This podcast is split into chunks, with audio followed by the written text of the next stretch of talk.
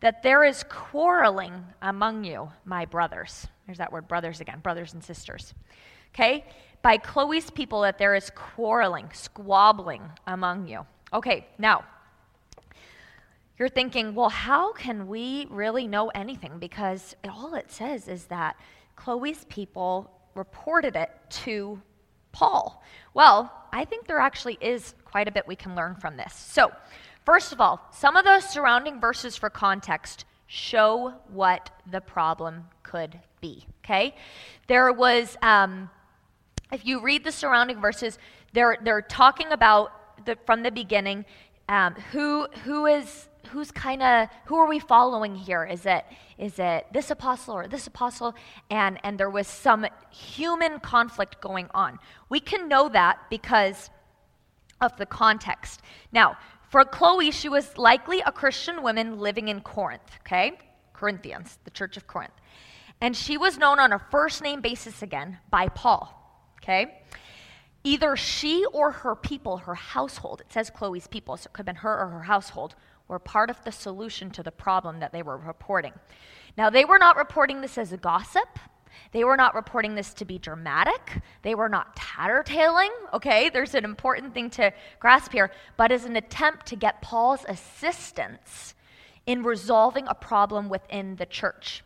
And why is, why is that important? Because the preeminence of Christ, the unity of the church is important. So, if you look, some were saying, some are with Paul, some are with Apollos. You recognize these verses? It's in the context. Some with Cephas, all these different people. But that Paul is reminding them in this book no, it's Christ. It's Christ, the preeminence of Christ in the church. So, some things we can learn from Chloe. Again, she, this is descriptive, not prescriptive, so we can't just be taking applications out of the blue. But they follow principles that we see elsewhere in the Bible. And she exemplifies what ultimately Christ exemplifies. She was a peacemaker. So here's what some of the things we notice, okay? She was perceptive enough to notice and share the danger of division. She took division seriously. She took the conflict seriously and reported to Paul in hopes of gaining unity in Christ. So that was that takes perception. She she even knows that there was different leaders, but she was humble enough to reach out to Paul and to um, embrace the order of the authority of the church and to say, listen, there's division going on, there's quarreling, and we need to address this. She pursued peace. She wasn't only perceptive of a problem, she pursued peace. She pursued peace, which meant that she had to report the division. She was asking for Paul's guidance. When the peace is disturbed, it is incumbent upon us to get out of our comfort zone. Chloe maybe felt, oh, I don't, don't know if I should say anything. I don't know, like, you know. But she did. She confronted the division in hopes of harmony in Christ. Peace just doesn't happen, right? It says, blessed are the peacemakers. And I think that's just a little thing we can, it's just a short little point on Chloe, but I didn't want to skip her name because she's a woman in the, the epistles in the New Testament, and we can see her example. Um, now, notice how Paul deals with the conflict. He brings their eyes to Christ, he brings them to where their unity is found in the Lord. And this just is a reminder. And I think it's important, especially for us women, to remember because we it's easy to get caught up in squabbles here and squabbles there, but Chloe would remind us that when division is present and there is people dividing in the church in an ungodly way, that it's incumbent upon us to pursue peace and to be peacemakers and to seek out, like she did, she sought out Paul and reported to him, and that was able to be. Um, that was able to be resolved. And so that's just a kind of small little section of, of Corinthians, but definitely worth noting.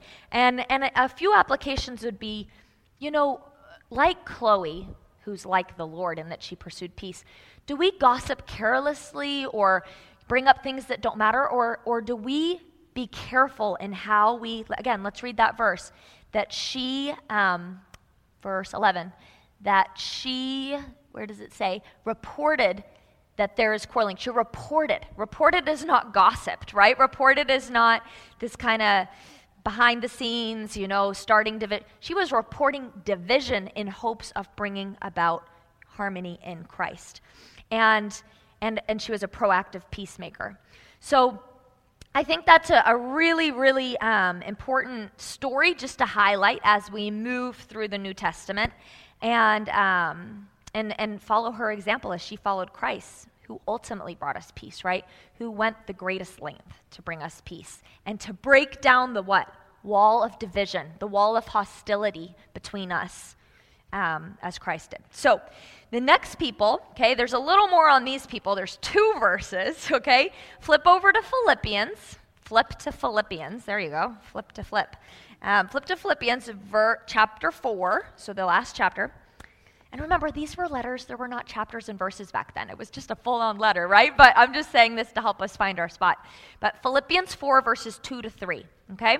Let's read this. Okay. I entreat Euodia and I entreat Syntyche to agree in the Lord. Yes, I ask you also, true companion, help these women. What women? Euodia and Syntyche Help these women who have labored by side by side with me in the gospel, together with Clement and the rest of my fellow workers, whose names are in the book of life. Okay, these two verses, there you'll be surprised how much we can, we, can, we can learn from these two things. Now, notice um, who and what Paul is dealing with, okay? These women who have labored. Okay, labored is the Greek word for contended, which is a military word which means to fight, to fight alongside, which implies that, okay, according to a commentary, I'm quoting this, it says that in the midst of difficult and even dangerous opposition, these women had stood firmly and bravely for the cause of the gospel. They were laboring, contending, fighting alongside Paul for the gospel. Okay? He acknowledges that. Read it. Verse 2 to 3. Verse 3 Who have labored contended, fight, fought side by side with me in the gospel together. Okay, that's the first thing to notice. Okay, these two women had worked directly with Paul to get the gospel through the city of Philippi. They were co workers, workers alongside him. Co workers, I want you to think about that word. Whose version says co workers? Okay, few people. What are some other words that you have? Fellow workers, okay? Anything else that, what are another versions say? Comrade. Okay, there you go. So s- some of these words, that is not a passive partner. That's not someone who just kind of, okay, well, Paul's really, you know, serving. I'm just going to. That, that's a, that's a, a, the men and women that he mentions here, Clement and the rest of my fellow workers, and Euodia and Syntyche, they were all working alongside him. Remember how the church started here? It started with Lydia. Lydia's little prayer meeting that then Paul had, and, and, and, you see in Acts, when you read that, it, it all started there. And then now you have the church and the men and women who are serving the Lord together. Okay? This um, is kind of like an extension of Paul's acknowledgement, his thank you card in Romans 16, right? Now, these two women started out well. They were fighting, contending for the gospel. That's a good fight. That's fight the fight of what? Faith, right? We're supposed to be in that fight, fighting for truth, fighting for love in Christ, those things. But they started out fighting well, and then they started fighting not so well. They started to be at odds. How do we know this? We'll read the verse. I entreat Euodia and Syntyche to agree in the Lord. What does that mean? That they weren't agreeing in the Lord. They had started fighting about other things. They had started to have a disagreement beyond the ministry. So, bickering, perhaps, that's a word we could use. At each other, maybe in a sour disagreement. Maybe they had fallen out with each other as friends. Maybe they had really opposing opinions. They must have been strong women, right, in the Lord, because if they're fighting for the gospel, maybe they clashed, right? Sometimes that can happen with people in ministry. Maybe they had, were get, becoming competitive in spirit. We don't know. That's speculation. But it may have been um, just an accidental friction between two energetic women, one commentator notes.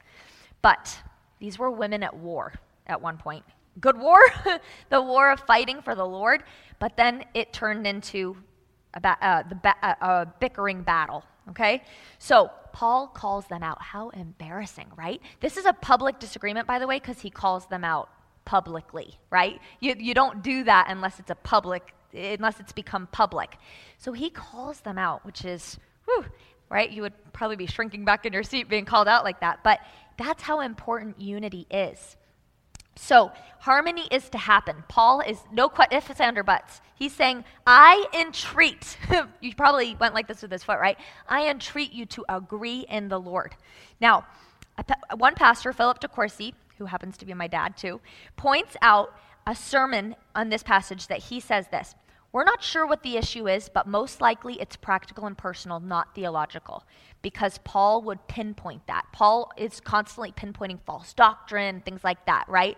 That, that is worth um, pinpointing. But in this case, he's not pinpointing anything, so most likely it's a personal, practical issue. So he publicly called them out.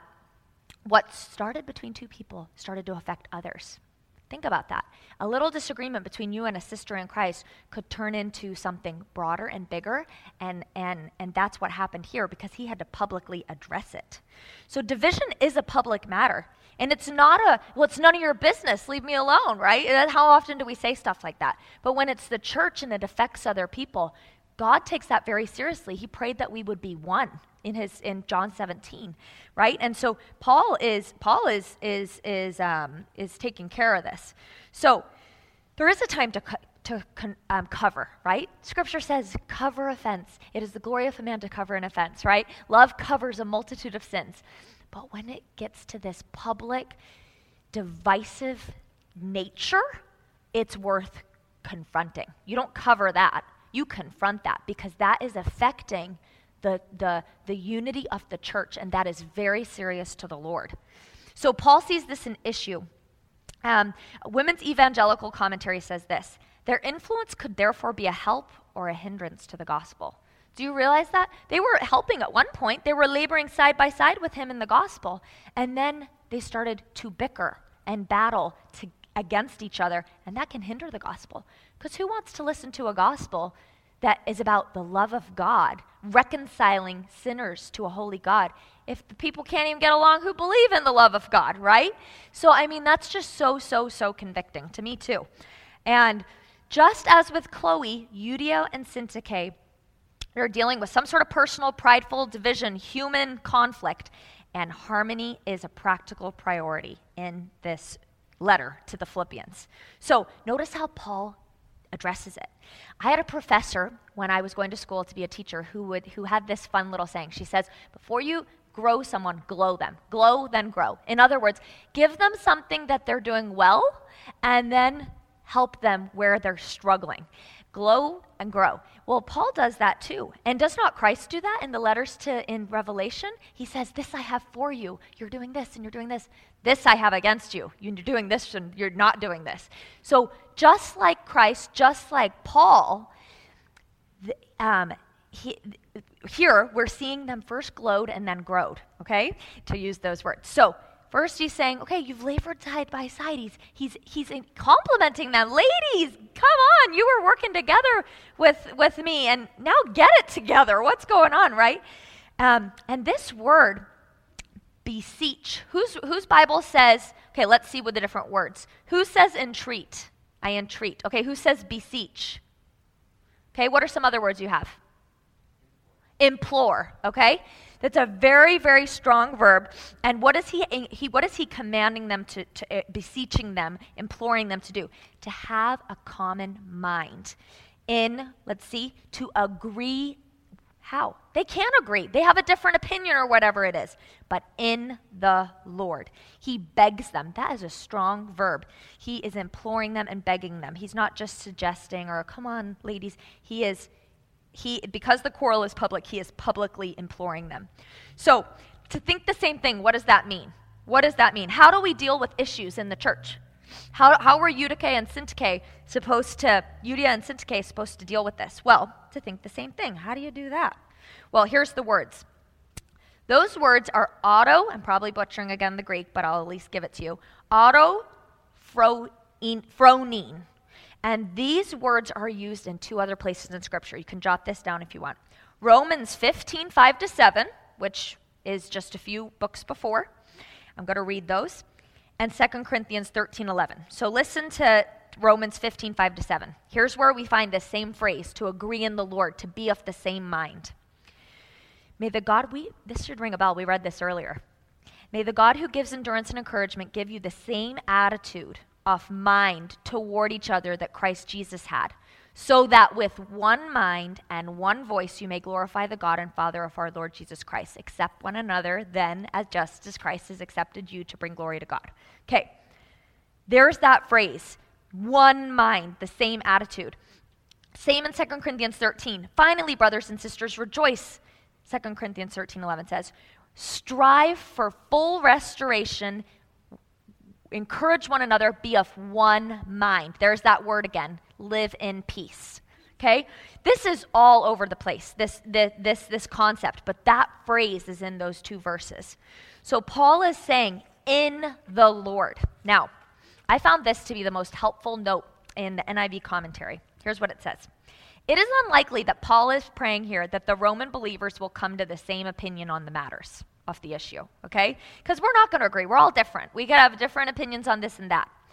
Rather, he is praying that they may possess a unity of purpose that transcends these differences. Okay? But even unity is not the ultimate goal. Unity is simply one stage on the way to the church's final purpose to praise the Lord and to love Him together. So, again, that in the Lord is the key there. They are to find their commonality in Christ. They are to set aside their differences. They don't need to agree in their opinion about whatever it is. And think about maybe a situation you, have or an issue you have with someone. For the sake of the Lord, you put that fight aside and that disagreement you have, and you choose to be off the same mind in Christ. You find your commonality in Christ, okay? Not in categories, in Christ. So, if you want to shrink your quarrels, get a big view of God. You want to stop fighting with each other, fight together for the Lord, right? Get involved in the right kind of fight. It's not just about putting off that kind of fighting, it's putting on, right? The contending for the gospel together and and finding that unity, just like we saw in Romans 16. One of the ladies was friends, uh, beloved with Paul because they worked together in the gospel. So let that unity be there. So, how is this possible? Well, before we move on to our next lady, I want to say this. This is not possible without Christ. He is the ultimate peacemaker, yet not I, but through Christ in me. Did we not just sing that a whole bunch of times? And he, what did he do? He gave up his rights. He gave up his position and his preferences and his preeminence and prominence in heaven to serve. He gave that up. What does it say in Philippians 2? Everyone's in Philippians 4, right? So just flip to Philippians 2. Philippians 2, verse, let's see here, 5. Have this same mind among yourselves, which is yours in Christ Jesus, who, though he was in the form of God, did not count equality with God a thing to be grasped, but emptied himself by taking the form of a servant. There's that word servant again, like the diakonos, right? The, the doulos being born in the likeness of men. And being found in human form, he humbled himself. And it continues. But how can we be of one mind? Christ, who, who, who, what does it say? We're to be of his mind. And what did he do? He set aside his preferences and to, out of service for the other. He considered others. And so, again, that is only possible through the pattern of Christ and only possible through our position in Christ. Our position in Christ is that we are reconciled. That's our position. And if there is a vertical reconciliation, there is therefore a horizontal reconciliation. That is a reality. We just need to choose to step into it, right? It's already been accomplished. Jesus has already cut, what does it say? Broke down that wall of hostility then why are we still being hostile towards each other, right? So, Paul here, just that little verse, you know, if you find yourself having an issue with someone, you go to this verse and you say, I'm going to agree in the Lord. I might not agree on the issue, and that's okay. We can have a diverse opinions on different things, but we're going to agree in the Lord. Choose his mission over Cho- choose to fight for his mission, which is to share the gospel and seek first his kingdom and to love him and others and put the others aside, the other things aside. It has been well said that there is one hill to die on, Calvary, right? That that is where we ultimately must fight for the purity of the gospel not over secondary issues that with each other or disagreements. I don't like how she does this or how she, did you see how she, right? There, there, there's so much discretion that needs to be involved, as we've seen with Chloe, and how to report it. And then there's an agreement that must happen. So just keep that in mind. just so, so powerful to, to think through all those implications. But you can do that in groups in a little bit here. So, that being said, um, because we have looked at those three ladies, now we're going to hop back over to Romans 16 and we're going to look at Priscilla. Now, Priscilla is also known as, what does anyone know? Prisca, okay? So it's the same name, it's just different ways to say the same name. It's like a diminutive, diminutive form of it. Now, we looked at plenty of women who there was not a lot of info on. We maybe had one verse, two verses. We did a lot with a little, though, right? So we looked at these women. We didn't have too much information on some of them. And, you know, Hebrews says God is not unjust to forget your work, and to overlook your work, and the love that you have shown for his name in the serving of the saints as you still do. So he sees it. But with Priscilla, we actually do have some more.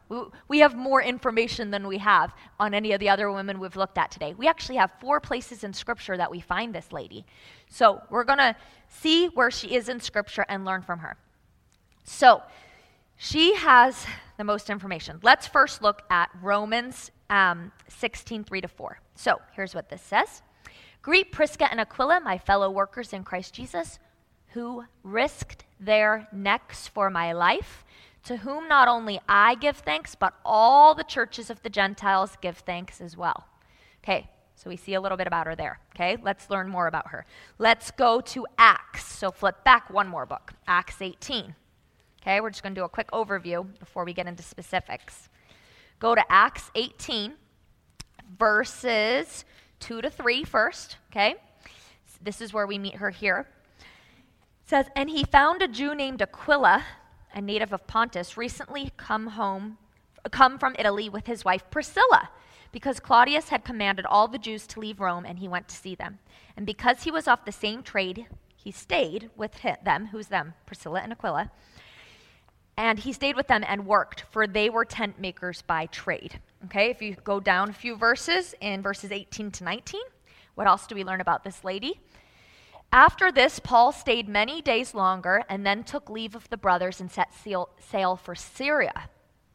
And with him, Priscilla and Aquila. At Cenchreae, he had cut his hair, for he was under a vow.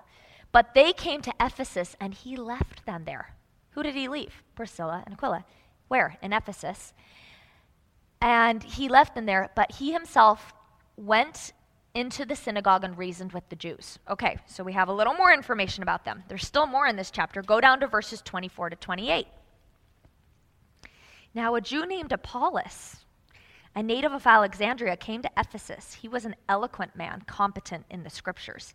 He had been instructed in the way of the Lord, and being fervent in spirit, he spoke and taught accurately the things concerning Jesus, though he only knew the baptism of John. He began to speak boldly in the synagogue, but when Priscilla and Aquila heard him, they took him aside and explained to him the way of God more accurately. And when he wished to go across, and then we could keep going, okay? But but we see here that they have an interaction with Apollos. Okay, so there's a few more verses. Let's find a few more.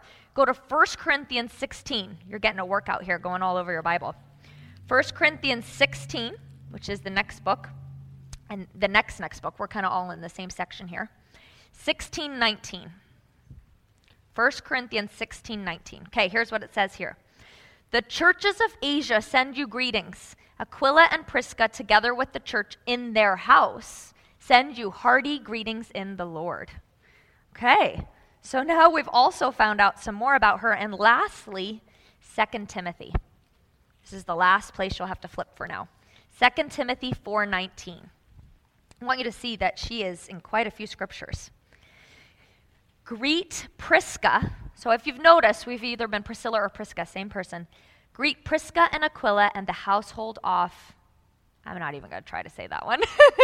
okay, so we have her in various places in the New Testament. So, what can we learn from her here? Well, first of all, you might be interested to know that in a few of those chapters that we read, her name was actually mentioned first in the duo Prisca, Prisca and Aquila, Priscilla and Aquila. Paul kind of follows this pattern of ladies first, right? Lydia was the first female convert in Philippi. And here, Priscilla is mentioned before her husband a few times. And then Phoebe, we have at the top of the list in Romans 16. So, kind of, you can think of ladies first, right? So, she is a prominent woman in the church. Um, we find her in Acts, Romans, Corinthians, Timothy, like we just saw. Now, we, um, we're going to look at three things about her. First of all, her unity, her usefulness, and her understanding, okay?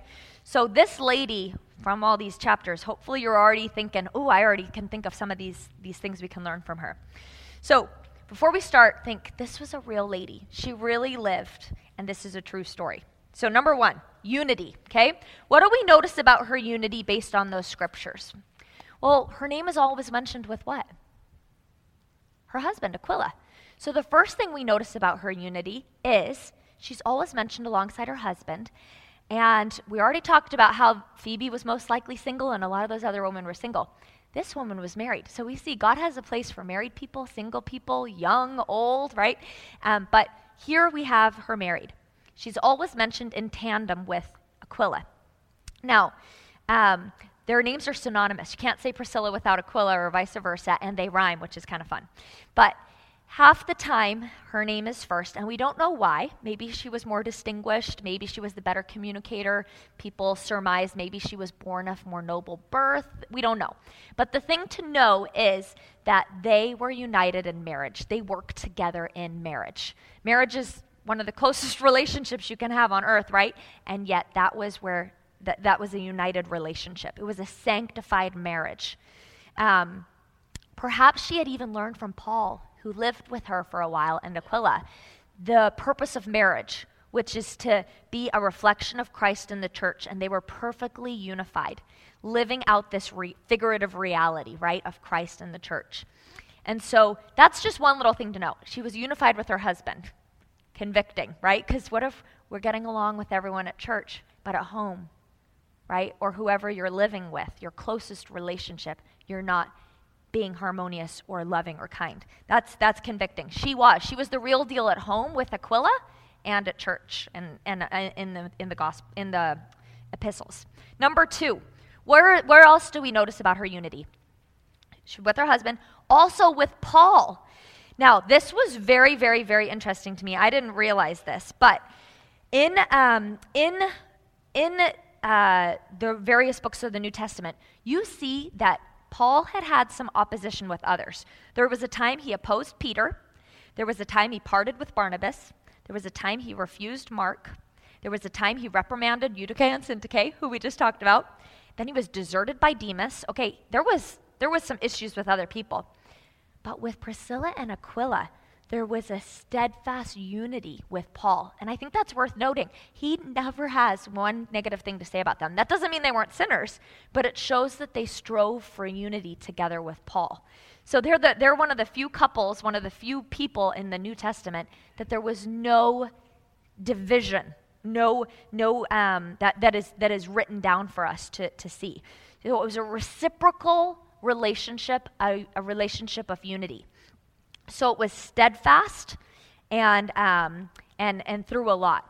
Another thing to notice is that it was with affection. Did you notice in 1 Corinthians 16 19 the affection that was in that greeting? That that command was not just done as a, as, as a greeting, but with a brotherly affection and brotherly love and a longing and with the affection of Christ Jesus, as Philippians says.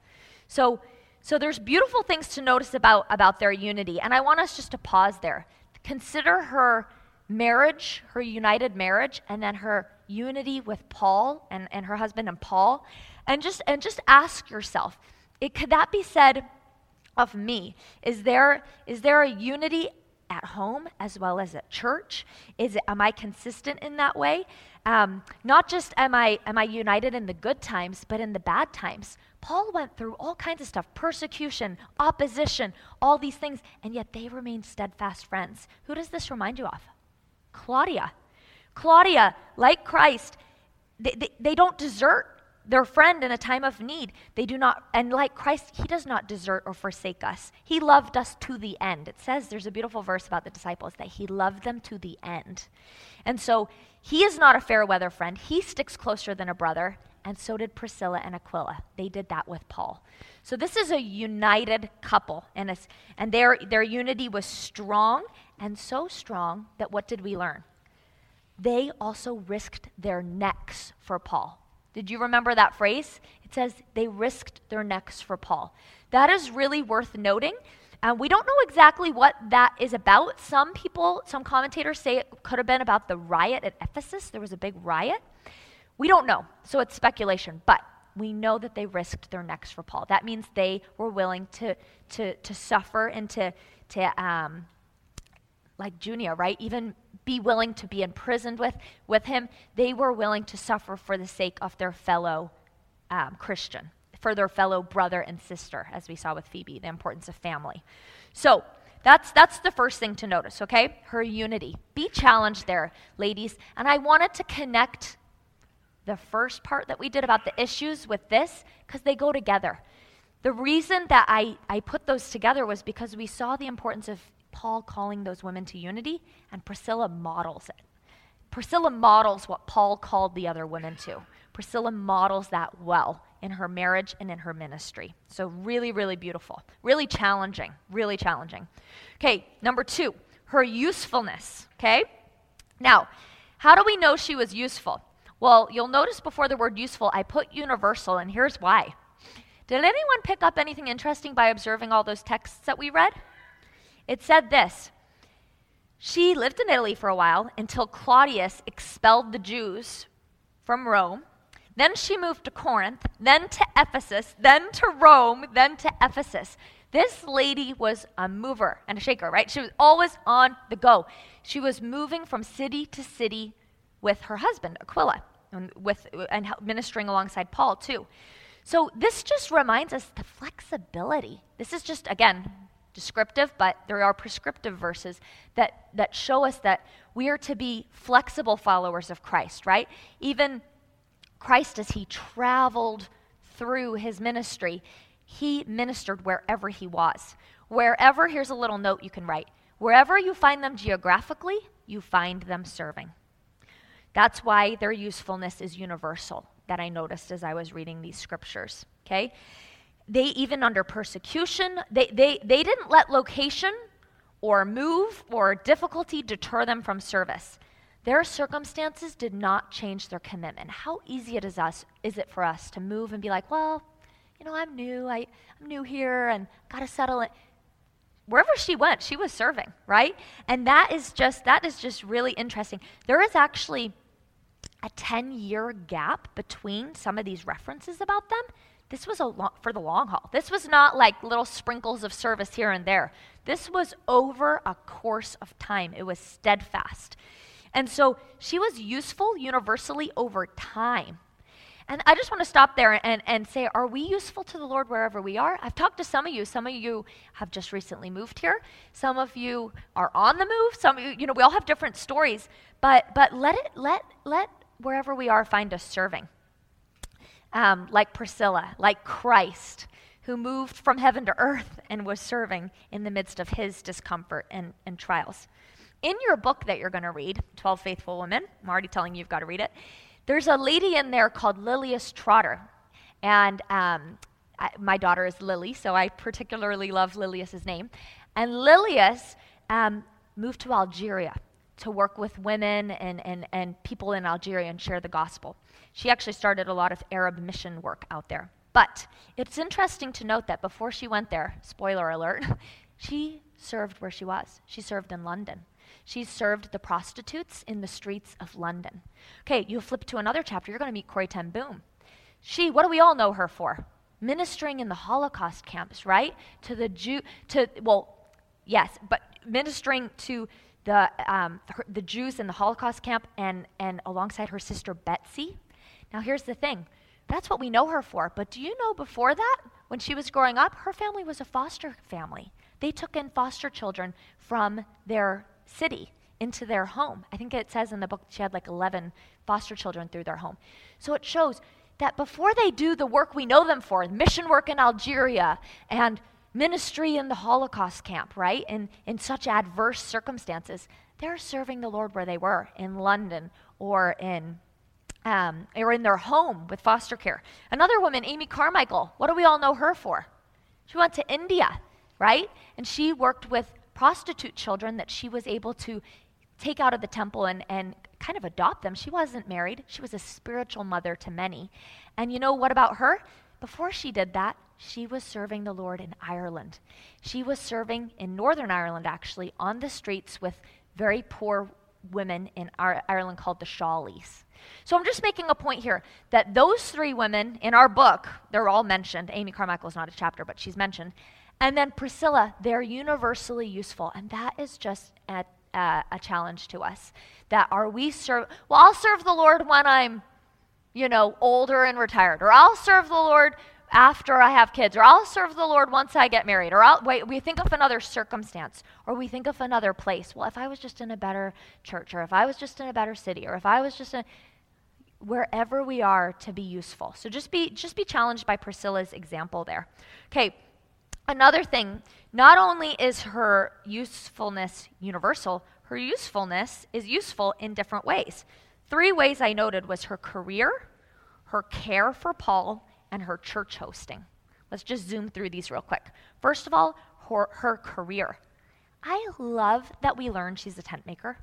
Why do I love that? Because God is showing us that any kind of labor can be done for the Lord, right? She was a tent maker. So was Paul. The apostle Paul was a tent maker. The Savior Jesus Christ was a, you know, had a father who was a carpenter. God, Jesus sanctifies ordinary labor and menial work. Their career was tent making, which, um, which was a very manual job.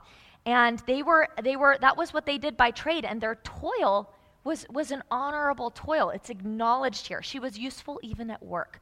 Well, you know, I'm only I only serve in the church, but at, at work I'm lazy. I don't, you know, if you think it, some people think like this. In my job, I just do the bare minimum. I don't like my job. It's a secular job, right? We think like that, and yet anything can be done for the glory of God. And so she was she was serving the Lord as a tent maker alongside Paul, you know, just didn't do all things to the glory of God. She was not idle. She was industrious. She was not a busybody. She was busy with her hands. And that's big because because because idleness is, is never is never a good thing in scripture. But being industrious is commended from Proverbs 31 all the way to here. And um, and she was had meaningful work. Ruth Graham Bell had something above her kitchen sink that said this Divine service is done here three times daily. And that's so true because even tent making and our jobs, all things can be done for the glory of God as work, all work can be worship for the Lord, right? Because He gives us the strength to do it. And ultimately, it's us having dominion over the earth, which is we were created to work, right? In the image of God, to have dominion and to exercise organization and, and create beauty in the earth like our Creator. So that's number one, her career. Number two, her care for Paul. Paul comes to them in Acts 18, and, and a, a commentary helped me realize that this was a really difficult time in his ministry. There was riots and stoning and jail time and persecution and rejection. Whoever, if anyone told you Christianity is like a healthy, wealthy lifestyle, it, there is suffering, right? There, there, it's not that there's not blessing, there's not doom and gloom. Well, there's, but there is, there is hardships in ministry, and Paul was experiencing those, and he was weary. And yet, who comes alongside him? This godly couple. They receive him and encourage him. Paul lived with them for 18 months. That's a year and a half. That's a pretty long time. And that's encouraging to me because I had a little girl in foster care for 18 months, and And, and it reminds me that even a temporary interaction or a temporary hospitality can make a huge difference, right? And, and that 18 months matters. But oh, that's a side point. Paul lived with them for 18 months as part of his second missionary journey. And, and we're not sure if she was saved yet, although it's assumed that they were uh, because her conversion is not detailed. But she is, she is taking in a stranger of sorts for even a temporary amount of time because she knew the important role she could play in helping him get back on his feet at this hard time with her husband. Um, she was blessed and he was blessed, right? Again, that you will wa- you water and you will be watered. That that again with Phoebe that we saw earlier. So, how are we using our homes to care for people in need? Do you know that what hospitality means literally? Love of strangers. That's literally what the word means in the New Testament. Translated, love of strangers. And hospitality is a command. Oh, prove it. Okay, I will. Romans 12 says this share it with the Lord's people who are in need. Practice hospitality. I mean, how clear can you get, right? In Romans, um, it, it says that in chapter 12. Okay, back to that verse in 1 Timothy 5:10. What were some good deeds? Bringing up children, showing hospitality, washing the feet of the Lord's people, helping those in trouble. So, so Priscilla, she has we don't know if she has any physical children, but we know she showed hospitality, she washed the feet of the Lord's people, meaning to serve the church, and she helped those in trouble. Paul was in trouble. So you see this lady fulfilling those commands, okay? And and and and Jesus is clear about who we are to invite into our home. Listen to this. When you give a banquet, invite the poor, the crippled, the lame, the blind, and you will be blessed. Although they cannot repay you, you will be repaid at the resurrection of the righteous. So God is very corrective in what he expects us to do. Um, straightforward.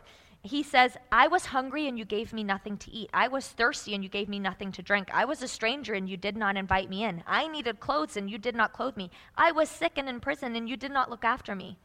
They will answer and say, But Lord, when did we see you hungry or thirsty or a stranger or needing clothes or sick or in prison and did not help you? And he will reply, Truly I say to you, truly I tell you, Whatever you did not do for the, one of the least of these, you did not do for me. Matthew 25, 42 and 40 through 45. So we see just hospitality is not just commended, it is commanded over and over from the Gospels all the way through to the epistles. So, what can motivate this kind of hospitality? Taking in a stranger, loving them, accepting them, just like we looked at with Phoebe, welcoming them just as the Lord has welcomed you? Well, there, that's how you do it just as the Lord has shown us such great hospitality. Do you remember that, those two words that we looked at earlier, indicative, imperative? By the way, those words I took from Elyse Fitzpatrick's book called Because He Loves Me. And she helped me make that connection between imperative and indicative. I mean, indicative and imperative. And, and it applies here too. An indicative as I define it, is what is true. What is true is Christ has accepted you. Christ has taken you in. Christ has taken me in. Christ has accepted us into his family and shown us great love and help. And so, because that is true, what do we do? We do the same. We show hospitality, we open our doors. Okay, we could say more, but we won't. Number three, her, the third C underneath her usefulness, her church hosting. Her career, her care for Paul, and her church hosting. Well, how do we know that? Well, didn't we read 1 Corinthians 16 19? It says the church that met in their home. Man, so this lady did this too. She used her house for ministry. Just like who? Apphia, Nympha. Remember some of the women from our first session? You guys have been going all over the place in the Bible today, right? So notice the church refers to the people. I love this. It's not about the building. The, ch- the location is not the church. It does not matter. The location does not matter. And and it, it's even a lot of these churches were in idol worshiping towns with temples to Venus and all these wicked places. And yet the church was made up of men and women who used houses. There was no public facilities. So, church hosting. Here are some verses that can, can help us with this. Galatians 6:10 says this, "So then, as we have opportunity, let us do good to everyone, especially to those who are of the household of faith." the household of faith, the family of faith. Let us do good to everyone, but especially to them. Let us open our doors, host a small group. Maybe today we could host small groups, or you know now we have church buildings. But but there is that beautiful ministry that they can do. Her house must have been large enough to host, which means they probably had some wealth. And where did they get that wealth? From working hard as tent makers, right? And so, so again, they used their, they were rich, but rich in good works, as 1 Timothy 6 says. Listen to this verse 1 Timothy 6 17 to 19. Command those who are rich in this present world. That would be all of us, because we are living in the United States, and no matter what, we are rich in comparison, right? Those who are rich in this present world not to be arrogant, nor to put their hope in their wealth, which is so uncertain, but to put their hope in God, who richly provides us with everything for our enjoyment. God is good, He wants us to enjoy things. But command them to do good and to be rich in good works. That's where I got that saying. If you are rich, be rich in good works. It comes straight from 1 Corinthians 6 17 to 19. I mean, sorry, 1 Timothy, excuse me, 1 Timothy 6 17 to 19. So, they were laying up treasures for themselves in heaven because they were using their wealth on earth for others.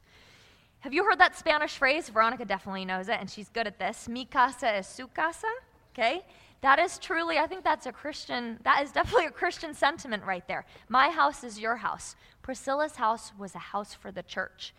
And what does that look like for you?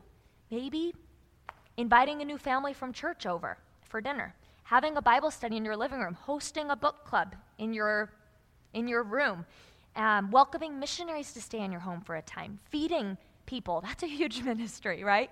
Hosting church gatherings. I mean, there's just so many ways to show hospitality, that command that is shown in the character of Priscilla.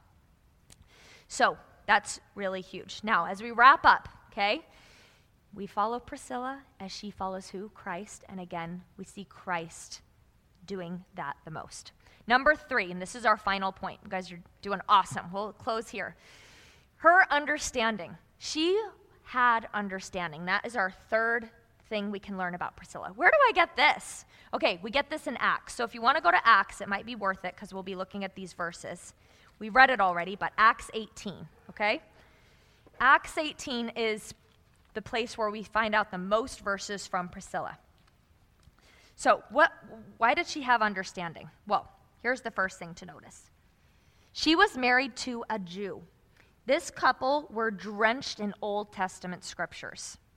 She knew the Old Testament, which enriched her understanding of Christ because Christ is what? The fulfillment of the Old Testament. How else might she have had understanding? Well, this is just a speculation, but I speculate that she would have learned from living with Paul for those 18 months, right? They were housemates, Priscilla and Aquila, housing him in their home. This couple was taught and discipled by Paul himself. Who knows? Maybe they were doing their tent making, however you do that. Am I doing it right? I don't know. However, you make tents. And they were probably talking theology. He was probably saying, hey, I just wrote Romans 12. Man, or, well, actually, those are more the imperatives. So let's get back to the indicatives. I was just writing Romans 3 and 4 about the adoption we have in Christ and the justification that comes through faith in Jesus Christ, right? Who, who, I would have loved to be a fly on the wall in that tent making room, right? But they both benefited and became lifelong friends and ministry partners, just like the other lady in Romans 16.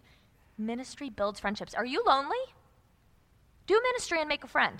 You want to make a good friend? Do ministry. You want to you want to connect with more people? Get involved. Be part of the church. All these women, I don't see any lonely people in, in these churches because they're all working together, right? For the Lord. So that's that's one thing. And their lives were forever transformed by that temporary season. I'm so encouraged by that because a lot of our ministry is temporary. And maybe you think, well, I just keep moving and what kind of impact can I have if I keep moving? Well, Priscilla moved and she had she was serving wherever she went universally. Now, Acts 18:19 says that left, Paul left them there. Okay? So it seems that they were left there. And I don't know if you've ever felt left behind, like you got left behind on something, like, oh, they got to go on the mission trip and I'm here. Or they're, they moved on to this new ministry or this new place and I'm left behind in Arlington still. Or, you know, however you think. Or I've had that thought before because I've moved and had people move. And just think In this context, we read the story of Priscilla and Aquila meeting who? Who? Apollos, exactly. So, just that's kind of another little side point. The Lord can even use you wherever you're left behind. Now, not only did she encourage Paul, she edified Apollos. She edified Apollos. She was a mentor alongside her husband. She taught Apollos in the context of their home, who became as well known as Peter and Paul. She and Aquila explained things to Apollos. Now, what did she explain? Okay, well let's read. It says that that that he was he was teaching, right? And and they pull him aside. And what was he teaching? Well, he wasn't teaching error. Because if it was error, what do you do? It's public. It's public confrontation, right? Because that affects everyone. If it's error from the from public, it needs to be publicly addressed. But this was he was preaching he was preaching accurately. It was just incomplete. It says the baptism of John. What does that mean? Well, what that means is he knew the Old Testament, Apollos did, and the way of the Lord described there, and the way John the Baptist was paving. But that's it. He had an Old Testament background as a Jew, but he did not realize the fullness yet of Jesus had come as the Messiah and the Savior. So, Matthew Henry, um, the Puritan, says this Apollos taught in the gospel of Christ as far as John's ministry would carry him right? John, prepare the way, prepare you the way of the Lord, right? And no further.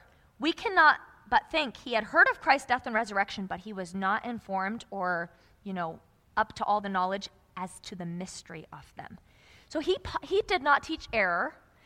He, and, and he denied no essential of the faith. He did not deny, you know, the deity of Christ. And, but he, what he preached was as true as far as it went, the Zondervan commentary says. It was true as far as it went but he lacked the death and the resurrection of Christ and the Holy Spirit coming at Pentecost, right? The baptism of the Holy Spirit, right? We're post Pentecost here, and we're not stuck in the baptism of John.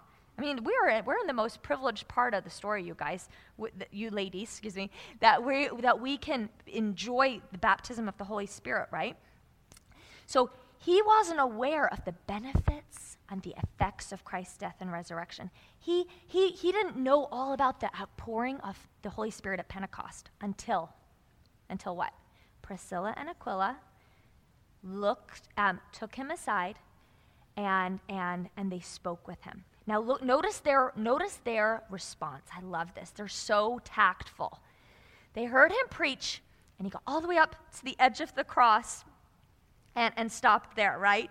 As, as, as a MacArthur commentary says. He gets to the cross, and then he, like, he doesn't know where to go beyond that.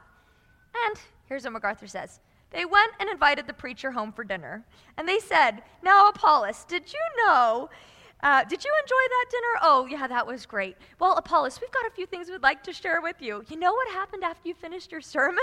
Jesus went to the cross, rose again, said, The Spirit has come, the new age has been born on all this, okay? I love that. That's, that's a quote from MacArthur, but I love that. I had to include it because I couldn't word it any better. That that's pretty much what they're doing. They're having him come home and, with him, and, and they took them onto him, it says. They brought him to teach him lovingly, privately they did not embarrass him, not publicly. They were tactful. They spoke the truth in love.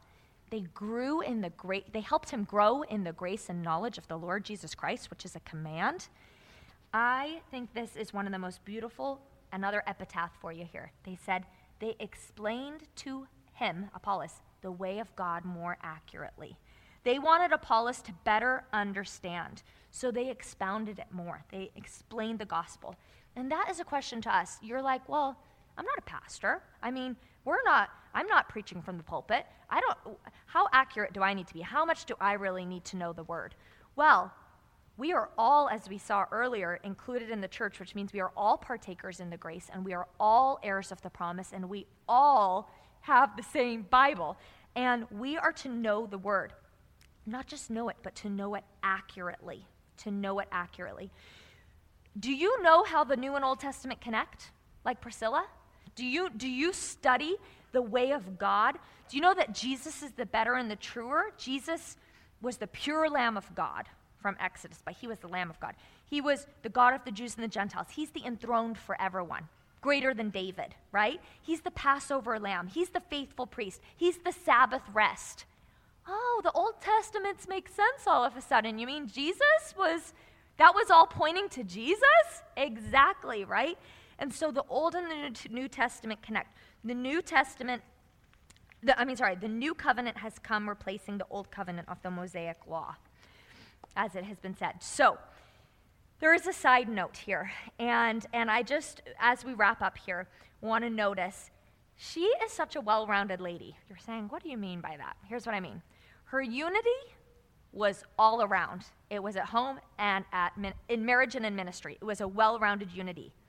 Her usefulness was well rounded. It was universal. It was in Ephesus. It was in Rome. It was in, what was the other place I said? Um, there was those four places. Yes. It was all those different places. It was a universal usefulness. And now, thirdly, her understanding was a well rounded understanding, it was comprehensive. She understood the way of God accurately, how Christ, more than the baptism of John, how Christ fulfills and how the Holy Spirit indwells. And she was able to, alongside her husband, share those things. She was a woman of the word. And accuracy matters. I hope you can sniff out a false gospel from a mile away, right? Anyone that, that's preaching a false gospel, a less than divine Jesus, okay, that is to be publicly confronted. But something like this, can you also notice, not just discern when there's error, but can you discern when there's incompleteness? Oh, that was good, but there's more. You, you got to preach Jesus. You got to you got to know the Lord. You got to bring in bring in Christ to get a full biblical picture here, right? And and um, and so Priscilla is an example of that. She has tact. She has accuracy, and the impact of this humble couple can be great. Okay? So just, just notice that. Alexander Whyte says, If we cannot be great by God's grace, may we be the means of making others great. How beautiful is that? Quiet, unobtrusive Andrew little knew when he brought his brother Peter to Christ that he would become the mighty apostle to the Jews.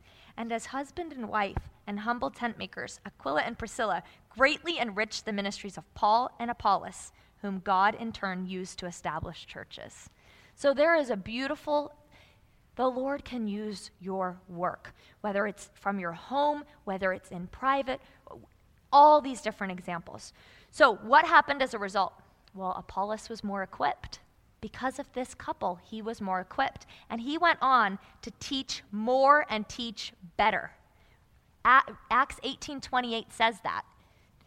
And he powerfully refuted the Jews, showing by the scriptures that Christ was Jesus. It's like he was he was filled up and able to teach better because a woman and a man uh, um, took him aside and helped him see the scriptures more.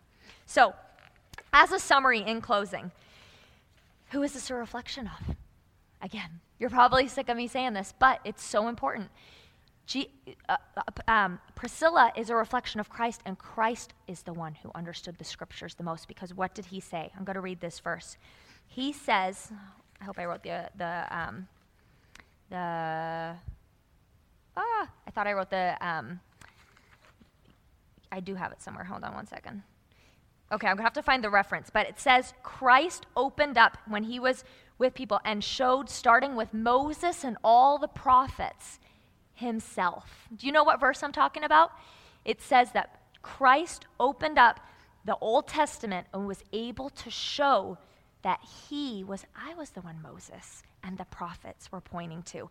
Christ helped people understand that he was the main message of the scriptures. And, and that, um, that, that, is, that is ultimately where we find our understanding. It is a collaborative, coherent, credible, cohesive, Christ centered, compelling, complete, captivating story from the Old Testament to the New Testament. That is what the Bible is.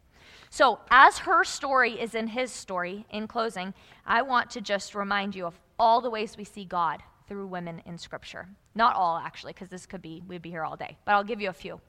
With Eve, we learn of God as creator, right? Christ in Colossians, creator. Nothing was made that that um, nothing was made that was made without him and by him. With Sarah, we learn as God is the promise giver and the promise keeper. And who is Christ? Every promise is a yes and amen in Jesus Christ. That is a verse in Corinthians. Okay? Like Miriam, we learn of God as the deliverer and the leader from the greatest slavery of all, which is sin.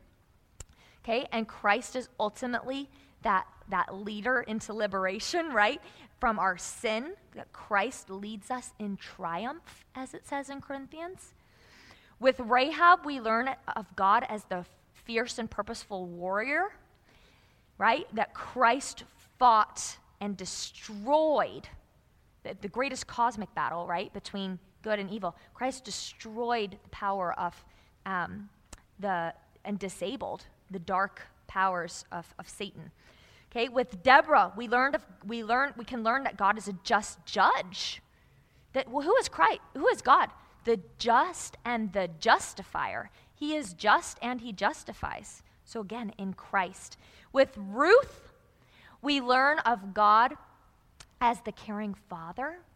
Okay, you can see God as father in Ruth, and through Christ, right? This is again understanding, and this is the where we're wrapping up. Through Christ, we can have a father, go to God as our Father because of the Son. Um, with Hannah, we learn of God as the provider, sympathet- sympathetic provider, and a generous provider, right? As, as Christ is a high priest who can identify with us with our sorrows, like Hannah's sorrow, we can see Christ as that fulfillment. With the virtuous women, that was a hardworking woman if you read Proverbs 31. Well, we see God as the ultimate worker, right? That God is the one who did the work of salvation, and ultimately, the Holy Spirit is still working in us and through us.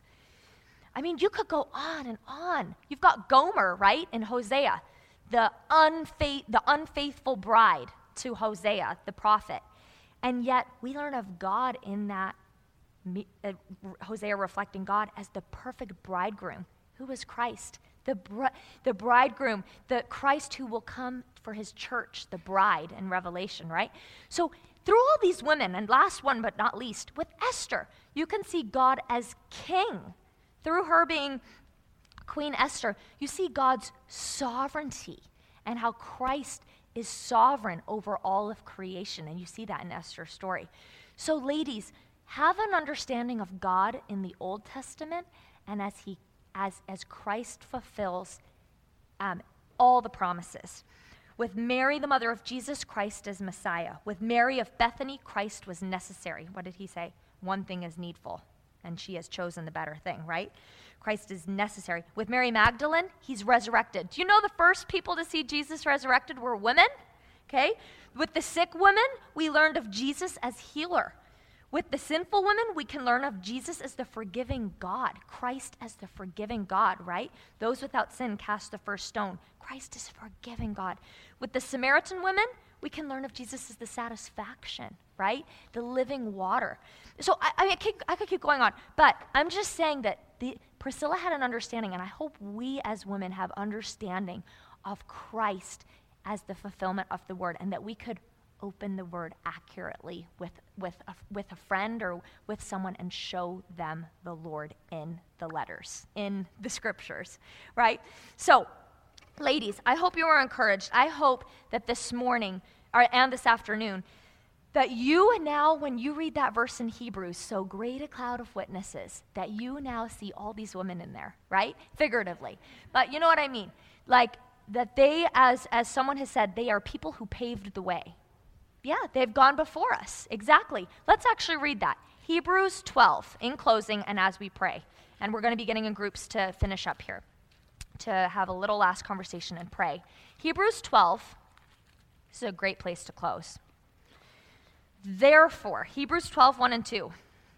Therefore, since we are surrounded by so great a cloud of witnesses, and now we know there's a lot more women in those witnesses, right? We know their names and they're in Scripture. And you've got a book right here with more women in that cloud of witnesses. And you probably have women that you could put in there.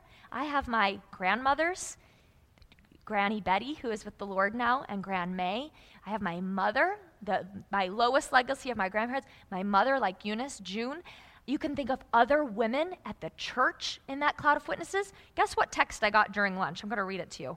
I got a text from my sister, and she says this We just surprised Miss, and I won't use her name, but someone in our church, Miss So and so, for her 80th birthday at a tea room.